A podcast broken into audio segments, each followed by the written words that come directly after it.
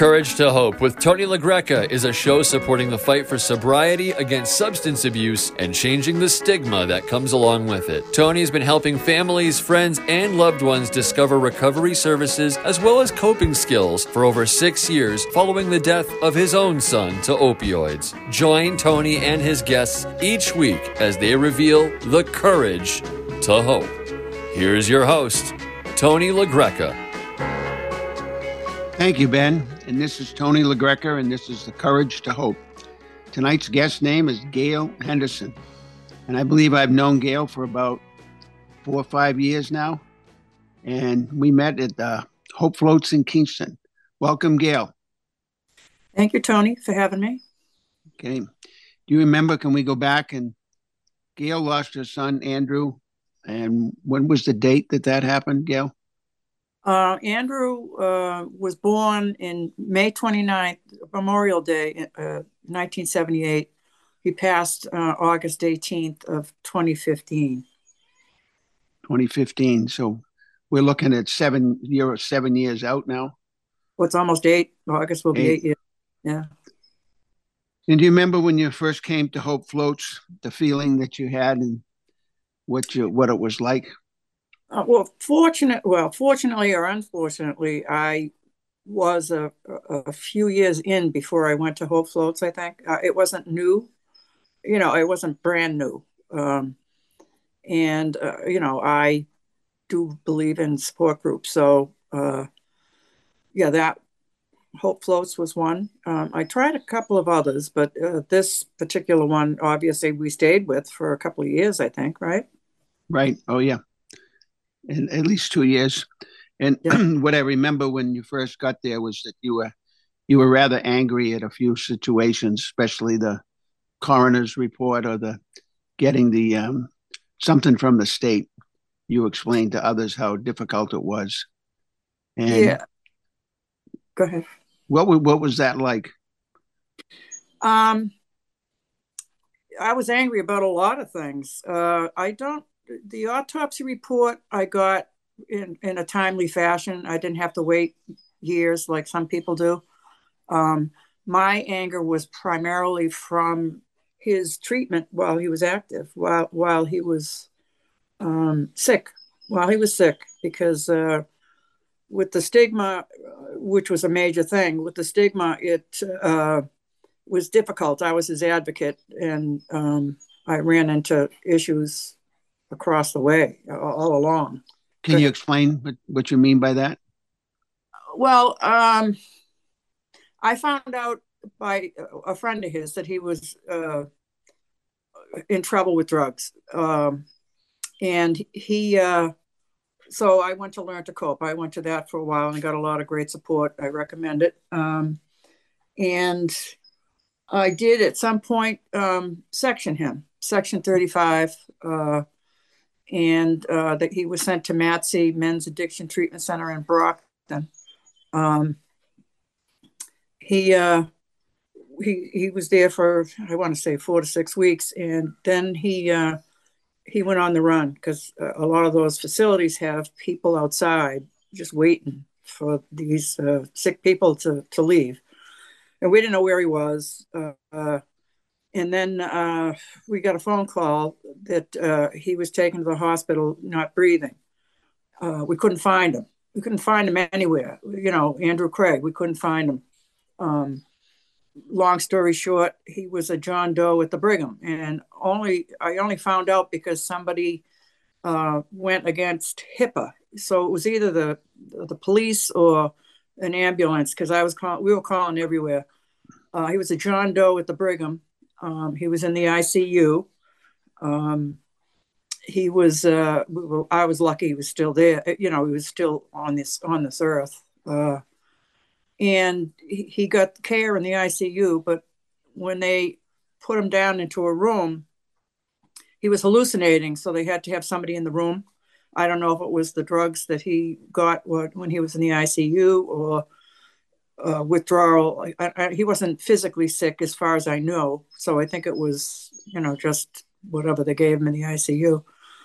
And then when he stabilized somewhat, you know, he couldn't walk because they put a, uh, some kind of a, a thing in his groin when they were resuscitating him, and they nicked the nerve, so he, he couldn't walk.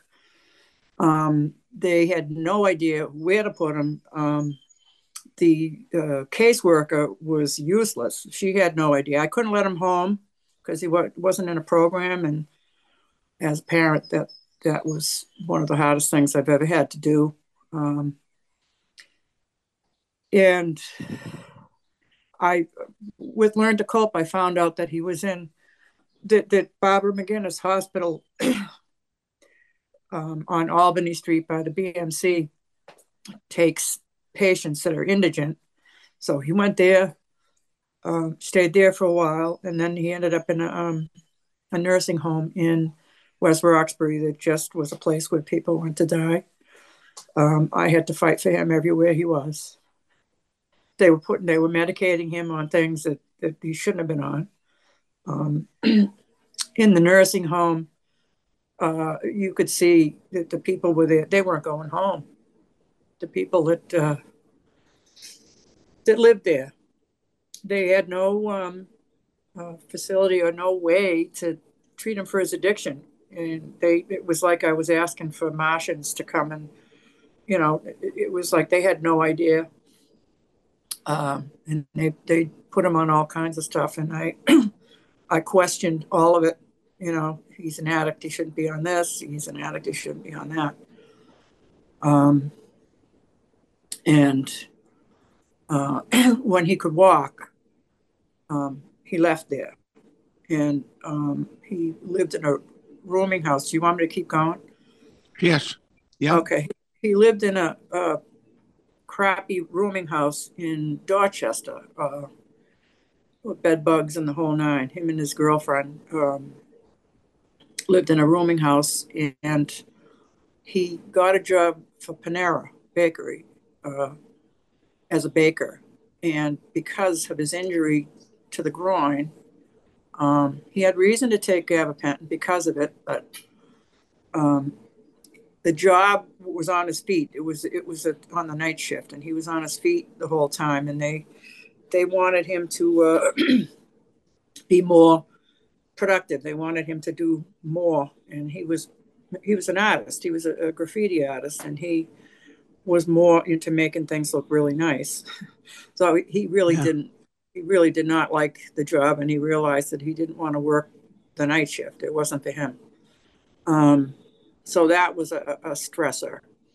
He um, and whenever he he was on Mass Health, um, I tried to get him to go to doctors to to you know, to get, he had anxiety and depression. And I tried to get him to go to um, a doctor, and he wasn't, you know, uh, thrilled with the idea. Um, he, uh, his girlfriend had a script for benzos, so I, I think he was using hers.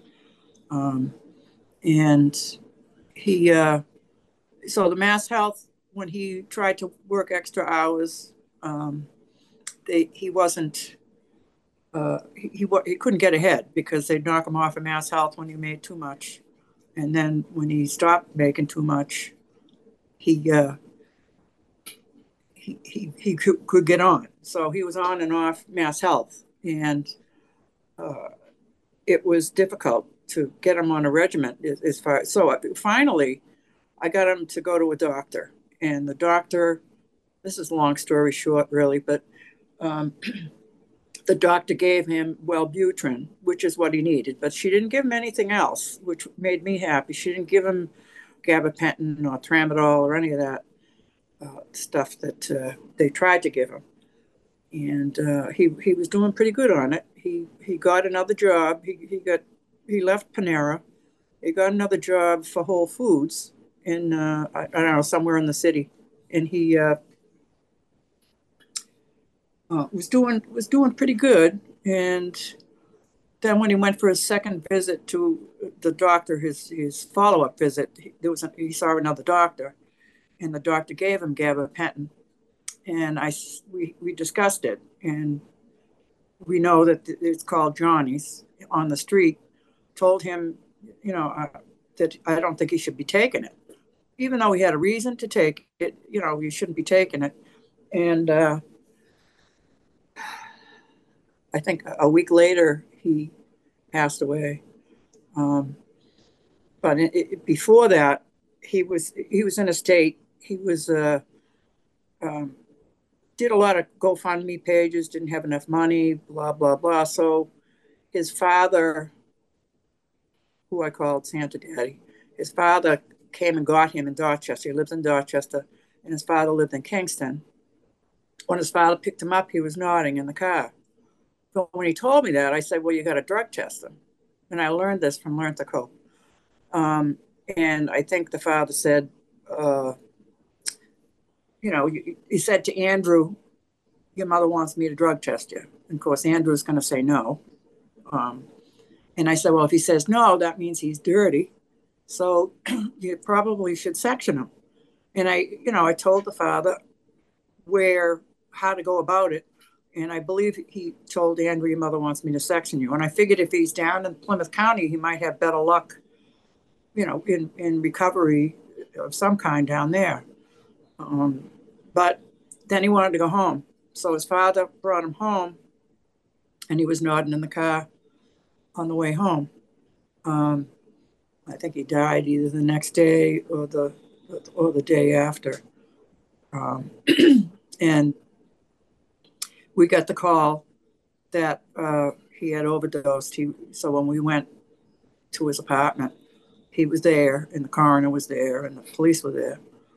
Um, and he, so the autopsy indicated that he died from uh, heroin, benzos, and fentanyl in his system. Um, and I got the autopsy report. That's what it showed. But you know, it was like uh, very detailed, these autopsy reports. And um, no mother should know how much their son's, their child's heart weighs or liver weighs. Wow. That's, uh, that's quite a thing you're saying. I never thought of it that way. What, the autopsy? Yeah, like what your organs weighed and and that sort of thing. It's um, I, my son, I never got that type of an autopsy report. It was just a, a one liner of cause of death, and that's all I got.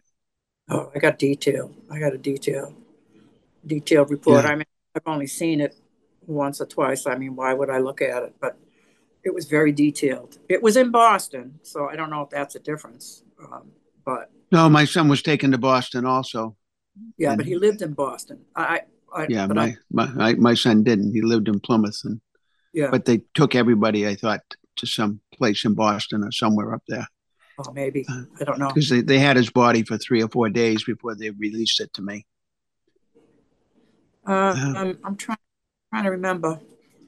I'm trying to remember. It, it, I know it wasn't a long wait like a lot of people have to wait. You know, I know it wasn't a long wait. You know, comparatively to other people as far as you know I, I, don't know how long we had to wait. It might have been a couple of days uh, but that was between the, the coroner and the funeral home pretty much you know? They sent my son's report to the funeral home not to me. Oh oh really? Your son's yeah. name? What's your son's name? Matthew. Matthew. Matthew. Yeah yeah it's, it's just about the same length of time. I'm in the ninth year now. So. Yeah and it it it just sort of knocks you over. It, it just sometimes. Well, it never should. It's the child should never die before the parent. It's not the root. It's not the um, not the. It's not the way it's supposed to happen. And um, but um, when it does, it's leaves the heart empty for the rest of your life. You know, that's like uh, that I feel I'm in my ninth year and I still think about it all the time. Yeah, now and, it's in uh, your soul. It's in your soul now. Right. Um, and mm-hmm. you're never going to be the same. Uh, yeah, it, we, I had a thought, but it went away. yeah. Well, we learned we learned to live with it, you know, and it it doesn't go ever go away because you just learn to live with it a little bit better. That's about it. You know, it's like um, in my case, now, since everything's happened, tell us about your all the different things that you're involved with, and I see you everywhere. So I know you yeah. joined different organizations. And tell me about, tell us about the, well, how, how the grief groups help you out. Yeah, but before that, I just want to mention that when your child is sick like that, and, and they're very sick. My son used to say my dope sick was the worst sick ever. Um, as a parent, as a mother and a father, the hopelessness of not being able to help your child, which is a natural thing. We want to fix it. We want to make it go away. We want to make our kid healthy, you know, and that was a that even now I don't really have too many regrets as far as as far as because I had learned to cope and I I think I did what you know and we we had a good relationship. Even when I sectioned him he said thank you. Um, he wasn't angry but he was 37 too. He we had an adult relationship so um, but that I've gone to uh, grief groups uh, Hope Floats we did that for a couple of years um, which was, you know, a, a, a little aside, is that they, they, had a retreat. They have retreats down there for uh, mothers, I think fathers, I assume fathers, uh, down at Hope Floats. And uh, the first time I went to the retreat, which was wonderful, um, on my way in, there was somebody behind me that called me by name. And it was uh, Andy's stepmother ex stepmother. So his father was married three times. Um, and when he went to see his dad, he would spend time with, with her and her two boys. Um, and apparently, one of the boys passed from an overdose as well. So, uh, you know, small world that we ran into each other. Um, so I, I, did Hope Floats for a couple of years. Um, I know you and I did the Fed Up rally right after Andrew died. It was Andy died in August, and I think the first one was wasn't it October or something like that? September. It's either October? September or October. Yeah, yeah, something. And I did that, um, which was I, I was in a, a. I, I I remember it, but you know it was right after he passed away. Um, I assume that you and I, I, I assumed that you were there when we uh, picketed or whatever you want to call it, demonstrated in front of uh, Suffolk Court when the when the um, when the Sacklers were being, I guess, prosecuted or whatever. Yeah. With uh, Maura Healey. Um, in fact, Dave Morgan, the, the pharmacist I was telling you about, I hope he doesn't, he won't mind. Um, he was on his way out and he looked like one of the Sackler attorneys. And they, you know, people started saying whatever. They started yelling at him, and I, I had to go save him because I said, no, no, no, he's he's one of us, you know. Um, yeah.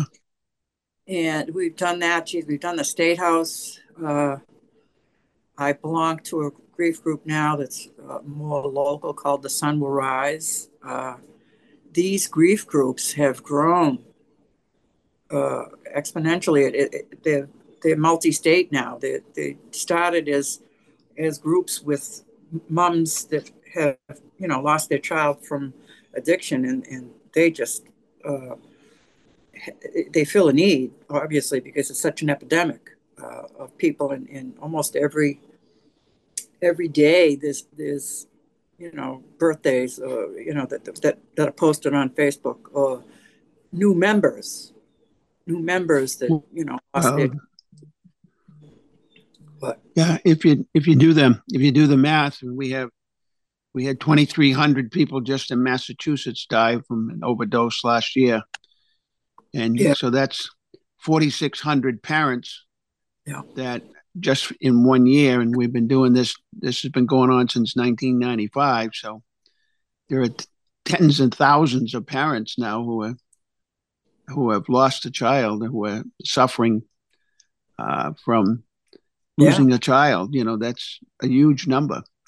Um, just for those that don't know, Fed Up is an organization that is um, a national organization, and they we both joined up with it. And Fed Up watches the during the during this whole year, they they watched the pharmaceutical industry to see about new drugs that they're trying to get approved by the FDA, and we try as a group to put pressure on the FDA if we find that somebody is doing something they shouldn't do. And um, to give you the idea, since we've been involved, uh, one of the heads of the FDA approved a drug that uh, Opana that was the advisory board 13 to 2 said no don't put it out on the market. And the head person at the fda put it out on the market. And they also uh, helped rewrite the rewrite the paperwork on oxycontin and oxycodone for purdue pharma and two years after they left the fda they got signed a $400000 bonus check they got just for joining Purdue Pharma. And for those that don't know, Purdue Pharma is the largest producer of oxycodone and OxyContin. And Richard Sackler, who is the president of Purdue Pharma, CEO, was the one who promoted OxyContin as being a safe as safe drug, and that less than one percent would get addicted, and it's absolutely not true. So that give people a little update on that.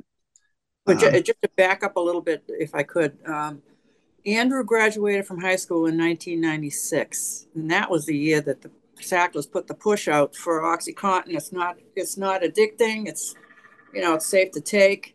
So a lot of that generation would take it as experiments, you know, experimenting with with drugs. Uh, unfortunately, they you know, he became addicted to it. And he, what is it? I, I, at the time I think it was eighty dollars a pill on the on the street.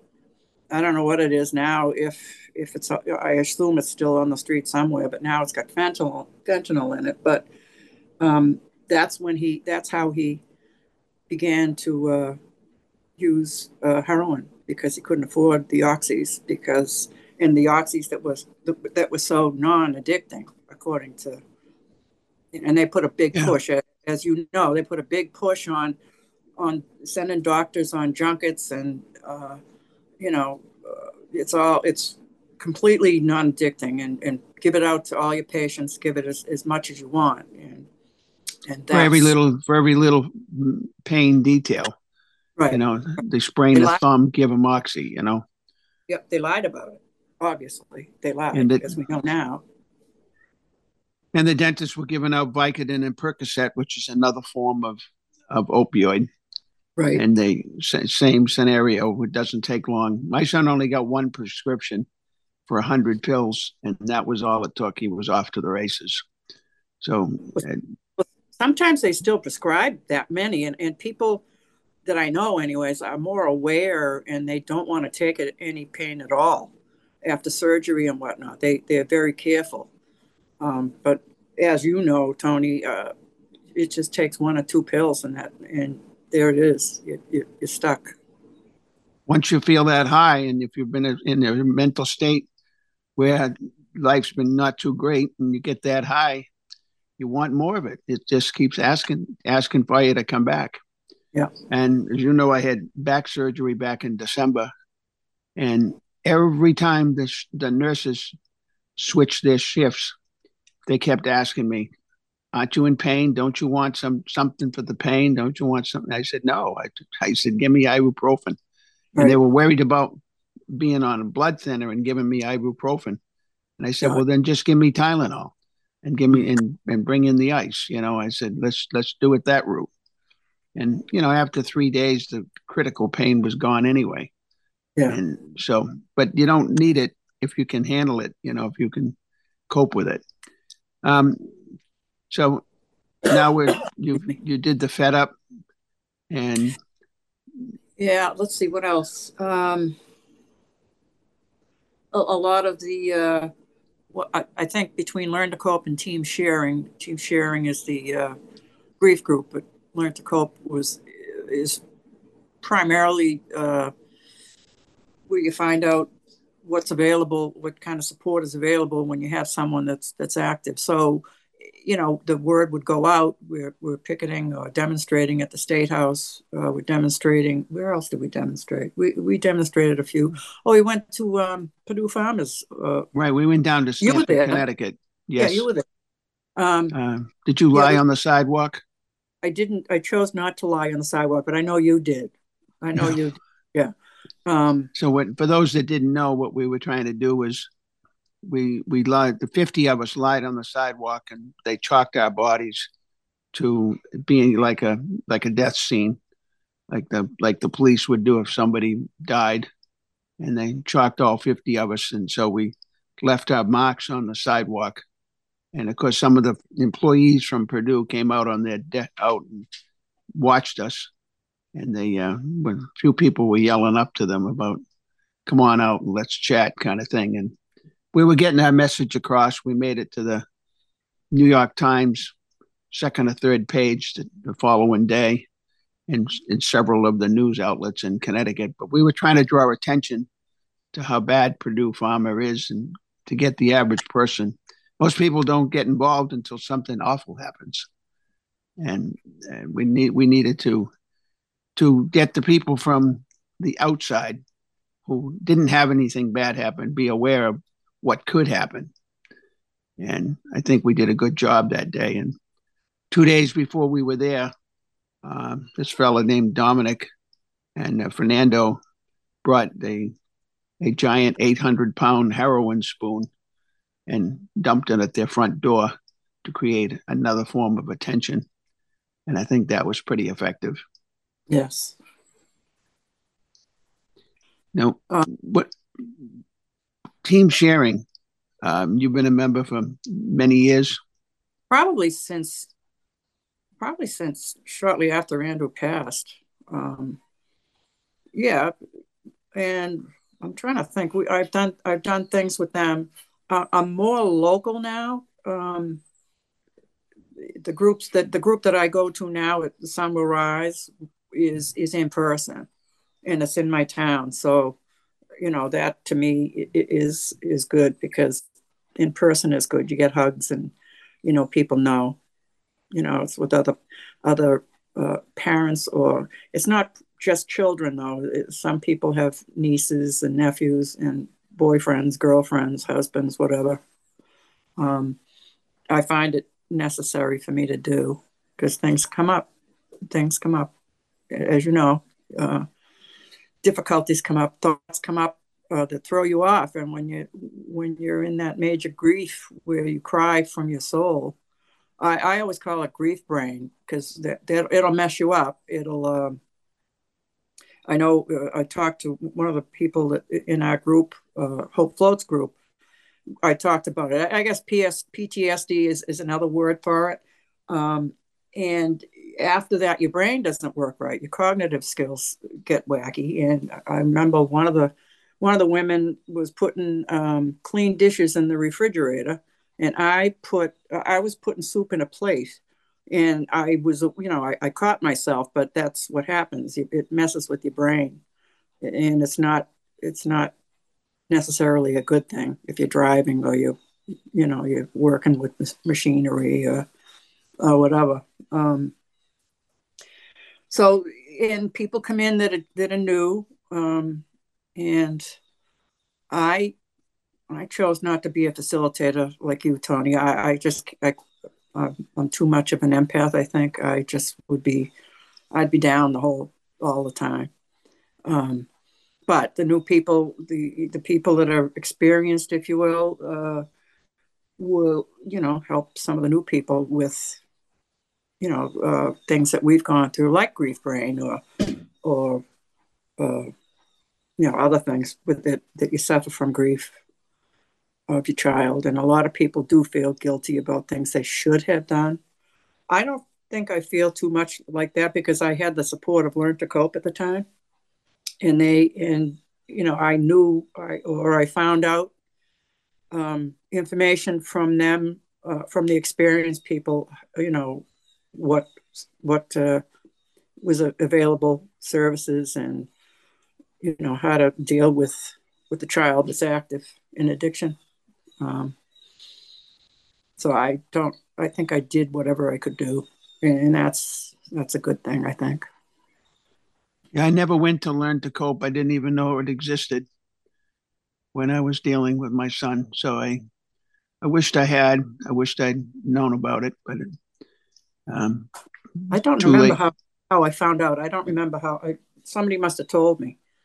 I assume somebody told me, and and so I was, you know, and they, I mean, he, Andrew came and got, you know, Narcan trained. I mean, you know, he knew I was going. He, you know, uh, and he got Narcan training. And actually, he said he had Narcan a friend because uh, what what happened is a lot of his friends got addicted um, because they were around the same age and on the OCs, and they tried to keep each other straight which we know is pretty much impossible. Um, and you know, one by one, they passed away from from overdose. So we lost a lot of friends. Yeah, that's the toughest thing. And my uh, the the street in the cemetery that my son is buried on, there are five members of his high school football team on the same street. Yeah and yep. almost as similar, other than one with alcohol. The other four were all with opioids, and yeah. All the same thing. All of them played football. All of them got injuries. All of them got addiction. All of them got prescriptions. And just the only thing different is how how long they each lived before it got to them. Right. And it's rather ironic that they all ended up on the same street because um, yeah. I I had no idea. I bought the the cemetery plot, not having any idea who else was on that same section mm. in the cemetery. It just was all coincidental. Of course, within within all within two or three years of each other, and that was uh, that's yeah. why there were available plots. And um, a lot so of, the t- a lot of funerals. There were a lot of funerals. There still oh, yeah. but uh, not not necessarily many that that Andrew knew because it's almost eight years he he would be 45 now. It's hard to believe, but uh, he'd be 45 now. So a lot. I mean, I don't know. I, I get some of his friends will indicate that somebody's passed. So people still, obviously, you know, are still sick. They're still sick, and they're they're struggling. Yeah. And my son would be 50 this year.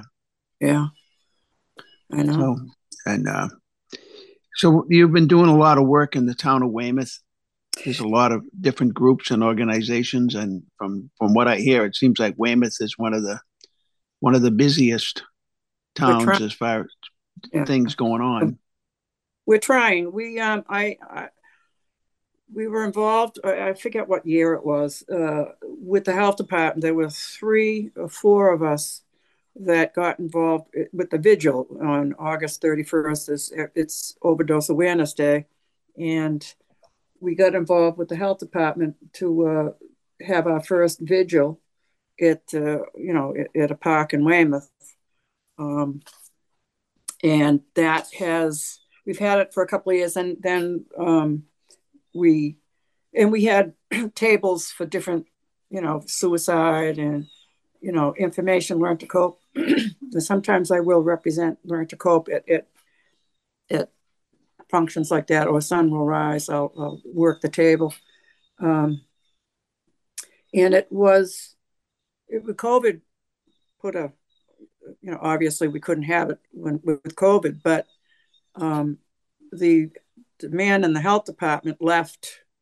So we had to start from scratch with a new health department regime, and they're all very young. Um, and they've kind of taken over uh, what the community, uh, our community has has tried to accomplish. In, in, a way, it's good because we have a, a drop-in center now. Um, I am involved as a community member with other parents with the HEAL committee, and the HEAL committee is a, a committee to make sure or to help disperse the monies that we got from the uh, the settlement with the Sacklers and others. I think I think there's other companies like Johnson and Johnson. I don't know if they're settled yet, but um, so now you know, and it's frustrating for me I can only speak for myself as a parent that's been in the throes of uh, help, trying to help with addiction. It, now it's like we were trying to get people trained with Narcan 10 or 12 years ago, and now it's a thing. And it's, you know, it's like, to me, it's a waste of time because uh, the need isn't necessarily Narcan training. It's uh, places for people to go to recover um, and medicines that, that are necessary for people to stay reasonably clean, to, to stay clean, like Suboxone and, and that kind of thing. So, so it's frustrating yeah. in that they have committees on committees. They have subcommittees, and then they have subcommittees on committees, and then they have, you know, it's it's all very uh, bureaucratic, and they I, I don't necessarily think that uh, they they don't listen to to us to our, the parents that have been through it. Uh, you know, uh, the local hospital is involved in these meetings. I mean, there's a lot of health people. They have more, and they have um, a lot of people in the trenches. Um, but you know, the, the local hospital, it, it, you know, they they have a representative there, and they they put glowing reports of you know what what they do with with people when they're overdosing or they're recovering from an overdose and we know as parents that it's not true all the time. It's not true. People yeah. get they just get discharged with no with no information. They just once they once they get them stable, they just let them go.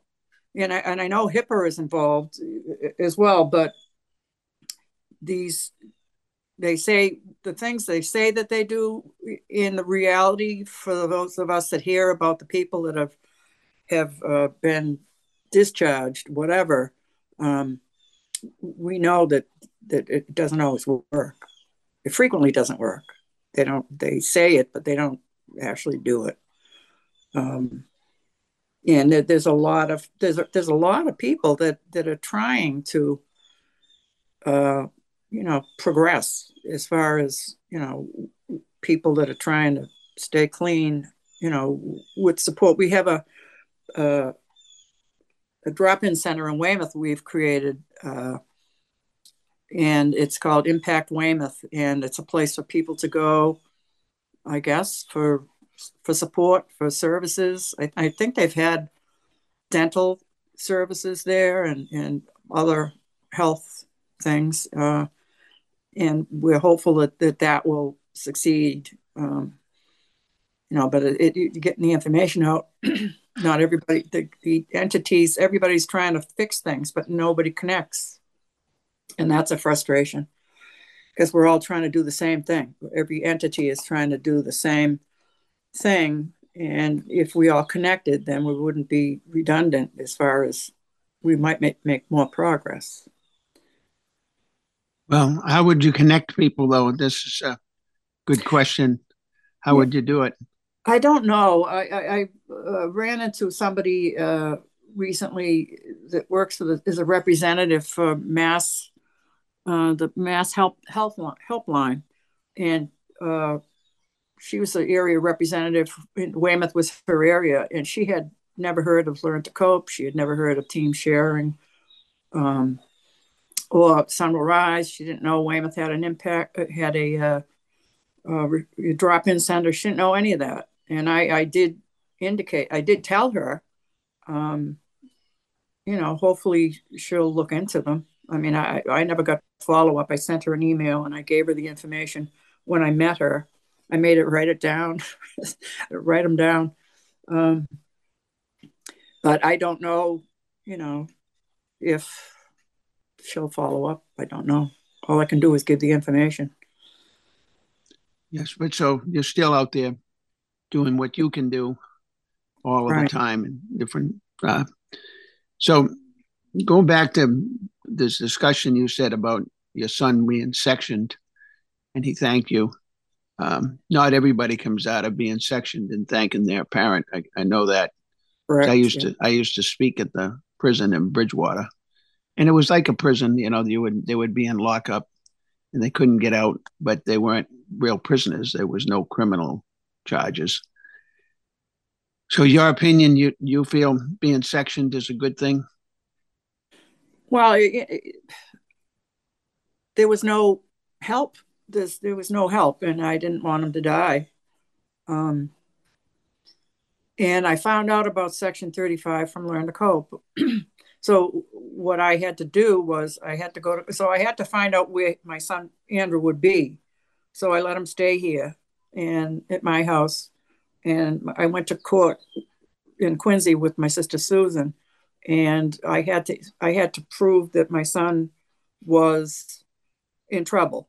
Um, and I had I, I knew what questions they were going to ask, and I had I had affidavits from his his stepmother and uh, how he would be nodding at the at the uh, dinner table, that kind of thing.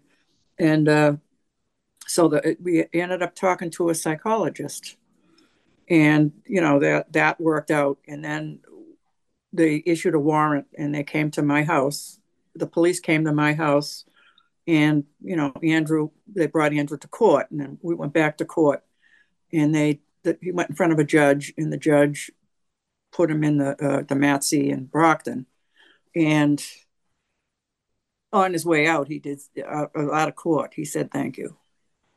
Um, not everybody. It's I think it's kind of rare. Some of the some of the people yeah. that get sick are not happy at all. Um, you know, they they they get angry and they swear at you know whoever sectioned them and many people have to section their, their child many many many times before you know if it doesn't work they just keep doing it and hope hoping that it that it's going to catch on and then you know but uh, there's so much stigma and there's so much um, as far as uh, you know the politicians too i mean some of my local politicians they know i'm involved but in the state, we're trying to get the uh, the Suboxone, and that there's another name for some of the uh, bupropion. Yeah, yeah. Um, and isn't there one with an M?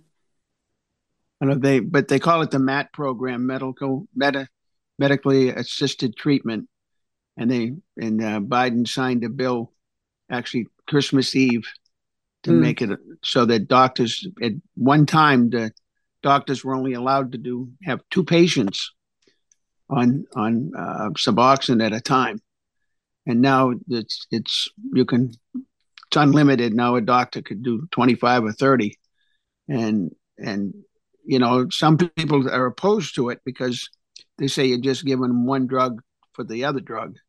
Right. But the reality, but the reality is, what you're doing is stabilizing someone so that they don't get dope sick and they're stabilizing them so that they can go on and, and live somewhat of a normal life and be, be active in society and you're not out on the street looking for a clean needle and looking for somebody who's going to sell you some heroin and that sort of thing that all ends when you're on suboxone yeah. and so I, yeah and and i compare it to if you have heart disease or if you have diabetes you need your medication I believe that that's this medication, these medications. My son Andrew was on uh, Vivitrol, and it's a shot I believe that lasts supposed to last for four weeks, um, and he did really well on it. He didn't have the cravings. The only problem with that with him was by the third week he he started fiending again. He started needing again. So he I think that they probably he should have had the shot more more you know, but that's all they could do. They can only give it every four weeks. He probably needed it on the third week. But then I, I, agree, I agree with that. I've heard this. I've heard that more than more than once. I've heard that by the third week it gets to be yeah. into that situation where where the, the urge is coming back, the brain is requesting some form of high, you know, and so uh, and I know in Barnstable County they they were doing Vivitrol to keep when the when they're in prison, and the, the county correctional and the amount of people returning after being on Vivitrol is is way lower than the rest of the state. So mm-hmm. Vivitrol actually does work. You know, it's just it just that I think they got to give a higher dose of it so it lasts the four weeks. If, well, that's that's probably what the the law or whatever allows. Uh, and of course, with Andrew, he was on Mass Health. They got knocked off Mass Health, then he was on Mass Health. So I believe that Vivitrol, once he got knocked off, he had he couldn't he didn't have a doc, you know, or he was on and he had copays and all that kind of thing. So it was a catch twenty two for him. If he he would have been better off if he didn't work at all, actually, because he would have stayed on Mass Health. Um, but when he tried to get himself out of you know his situation and and get a nicer apartment which he ended up doing uh, but that's the apartment he died in um, you know it, it, was it was a struggle and he was sick he was sick you know um, and you know the well, wasn't in his right mind really to and it's it's hard to advocate for yourself when you're sick you know um, yeah and that, and that's what I tried to do. Um, but he was older, you know, he wasn't like a, a kid. I guess what when they're 18, they're they're they're adults, right? Technically. Technically. Technically. Um, but they say your brain doesn't mature until you're 25. So um, a lot of people couldn't uh, get involved in their their children's uh, care because of HIPAA, unless the child gave permission. And if I remember correctly, um, every place they go to is a new place. You have to have the permission. Uh, I know Andrew was in the Brigham, and then he was in the Barbara McInnis, and then he was in the nursing facility. Um, and every I was his advocate. I mean, I, I, you know, you, you are going to talk to me kind of person, you know. Yeah, I can. And yeah, you know, you know. Yeah. Uh, I could see that you would be that person. Yeah, and and they, you know, I I was able to, you know, confront them or whatever, or try to make sure he got what he needed or didn't get the drugs that they wanted to give him. You know, because in the nursing home they just wanted to keep him quiet and stay. You know, he was somebody that's paying for a bit, so that's my that was my take on it. He couldn't wait to get out of there and his father and I would go and visit him there. I mean, you know, we would take him out, whatever, when he, you know, when he was sick, or even when he wasn't sick, I would, you know, I would see him frequently. In fact, the last time I saw him, we were at the beach, and he was, um, he was digging the beach. We went to Nantasket, and uh, he went to the beach a lot when he was a child, but he never really. He was a big guy, so I think a lot of it had to do with his how he looked, how he felt he looked. But he was he was really it was a beautiful day, and he was really um, happy that day. Yeah. But his girlfriend, his girlfriend got drunk, and she was misbehaving, and that embarrassed him. So, but uh, and that's the last time I saw her. Wow. Yeah, it's it's always the hardest thing when you to remember the last time you saw them. You know. Yeah. Yeah. So my I was in the hospital with had just had my knee replacement, and my son came to visit me. And he brought me a doll, a Donald Trump doll, and and I at the time, and uh, he thought it was a he thought it was funny. Yeah, you know that was the thing, you know, and I. You know, I had an experience with Donald Trump back in the '90s where he stiffed me on some vacuum cleaners. So didn't want to pay me, so I didn't think it was very funny because he knew I was angry with him. This is yeah. all before, long before he was running for president and everything, you know. Yeah. And it and turned out I saw the doll in the trash the next morning. From uh, my son threw it away as he walked out of my room. So uh, that's that was my last experience. So. You know, I'm sure Matthew was. I, I think he was younger than my son, but Andrew was a good citizen. He voted all the time. He knew what was going on in the world. If he if he knew uh, the, pre- the, the last president, if he had known that, he would have he just would have been beside himself because he just knew what was going on. He he was community minded. He like I said, he voted. He he was aware of the world, and it's it's unfortunate because a lot of people I work with, I work with at the convention center, and there's a lot of people I work with that are very young, like you know, in their twenties, and none of them vote. And yeah, And Half that, of them don't even know who the vice president is right now. Yeah, and that's the truth. A lot of them don't vote because why should they vote? The government's, you know, taken over, and I, I have a fit. yes, yeah. we as an oh, as we get older, we get a little wiser. So, well, I always was. I, I, always, since the minute I was able to vote, I, I, I always tried to keep up with with the news because I remember Selma, Alabama, back when you know I remember watching it on the news. Yeah, um, likewise. Yeah, I remember all that because I was try I was always aware of what was going on in the world, and those were crazy times. Great, well, I mean, it's crazy times now, but um, so, so he, he was a good citizen. He was a good citizen. It's unfortunate. He was he, he knew how to treat ladies. Um, he was polite. You know, he was a good guy. I'm sure he was. And uh, Gayle, um, before we wrap up, um, we're just about out of time. What would you say to a parent who's got a child who's first? I'm sure you would advise them before they fill a prescription that know what the prescription is. But uh, what would you say if somebody was in this in the predicament, you know, where they started to get addicted to an opioid or heroin or alcohol? What what would you recommend to them? A lot of people now, when they have surgery or they have, you know, they go to the doctor for this and that, they they they say to me, you know, oh yeah, the doctor gave me a prescription, and I always say, what did they give you? Because I always look into, you know, what these things do, and you know, I, am familiar with tramadol and gabapentin and a lot of these things, and uh, so many people still uh, aren't on top of what what drugs they're more aware now but it, you know uh, you know i would say if you have a child or a loved one that's uh, sick you know with addiction learn to cope was a safe and that was for me. That that was support for me um, knowing how to help support my loved one.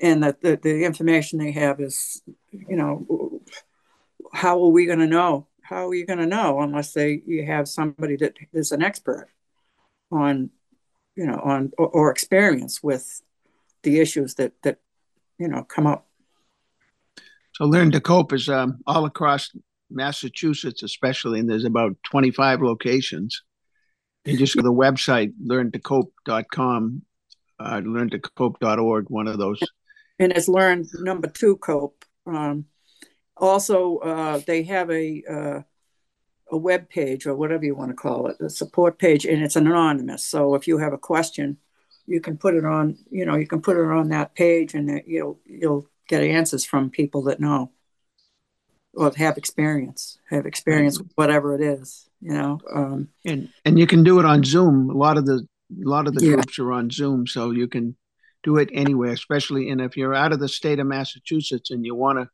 you don't have a support group in your area, you can use Learn to Cope in Massachusetts by just going on, sign up and do one of the Zoom calls. Yeah, um, and they do have. I think they're they have other states. I'm pretty sure they have. I think they have Florida. Well, you know, they, there are other states that. that I know they're in Florida and New Hampshire. Okay. But I don't the rest of them. But um, Joanne Peterson was our guest a few weeks, a few months back, yeah. And she was very good about giving up locations and how to get a hold of them. Oh, good. Yeah. Yeah. Yeah. Well, we really appreciate you talking to us today. Okay. And um, I'm sure this was very emotional for you. And I really want to thank you for, uh, I know it's hard to bring back, but I want people to understand that, that um, this can happen to anybody. The addiction problem is, you know, white, black, yellow, whatever, and Democrat, Republican, anybody can be can have to take this course. They don't, you know, it can happen to anyone, and right. so you have to be really careful that you know what medication people are getting or what they're giving them. Or how and, they get, but how they're getting it. Sometimes they yeah. get medicine cabinets that you know family members. I mean, yeah. on the street, they get it on the street. They don't always get prescribed too. You know. Yeah, I mean, I had a plumber in my house and going through my medicine cabinet. Yeah. So his assistant, the guy was a, an apprentice, and he just, you know, they're always the plumbers are always in the bathroom fixing things, so that doesn't. And anybody who has any kind of addictive drug in their cabinet, they should get rid of it. Right. If you're not on it, get rid of it, and you shouldn't be on it. Well, the police stations will take your meds, and there's a there's a there's a chemical that you can get it. It's a uh, I don't know Deterra. There's a couple of different companies that make it, but you can put your prescription in this bag with water, I think, and you close it up, and it and it makes it so that you can put it in the trash instead of flushing it down the toilet. Oh, that's a good idea. Yeah, there's Yeah. a couple that make it, and actually, one of the guys in the, on the committee in Weymouth is he works for the company that that that has them, and that now there's fentanyl test strips and there's there's yeah, there's more more things now. Yeah, the big big awareness is the fentanyl because I know somebody who was a casual cocaine user, Yeah. and she died about four weeks ago because there was fentanyl in in uh, in the cocaine that she was using. Yeah. and uh, and and it's so fentanyl is so strong that they tried Narcan four times with her, and she never became conscious. Wow. It didn't work; it was too strong. So. Um, Now they have That's- xylazine. That xylazine. Now that now there's that horse tranquilizer. I think that's how you say it. Xylazine. Have you heard Yes. about that? Oh yeah, yeah. So there's so many things out there that you don't know. So you got to be super careful. But the big thing is, uh, addiction is a disease, and needs to be treated like any other disease. Right. And that's what we got to do. You know. And don't think it's Again- not going to happen to you. Don't think That's it's not right. going to happen to you.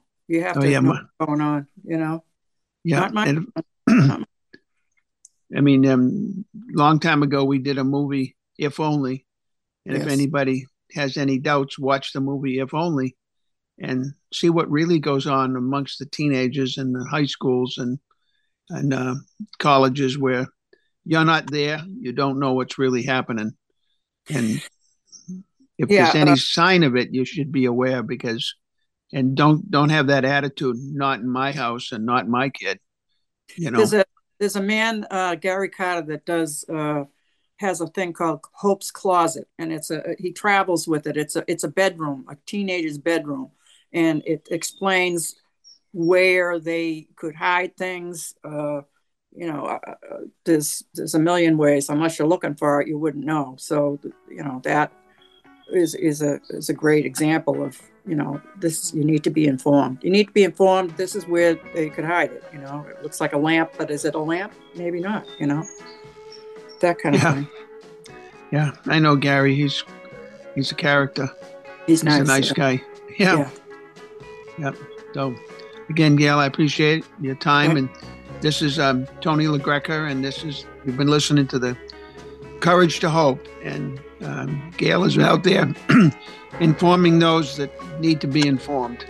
Again, Gayle, we thank you very much. Oh, you're welcome, Tony.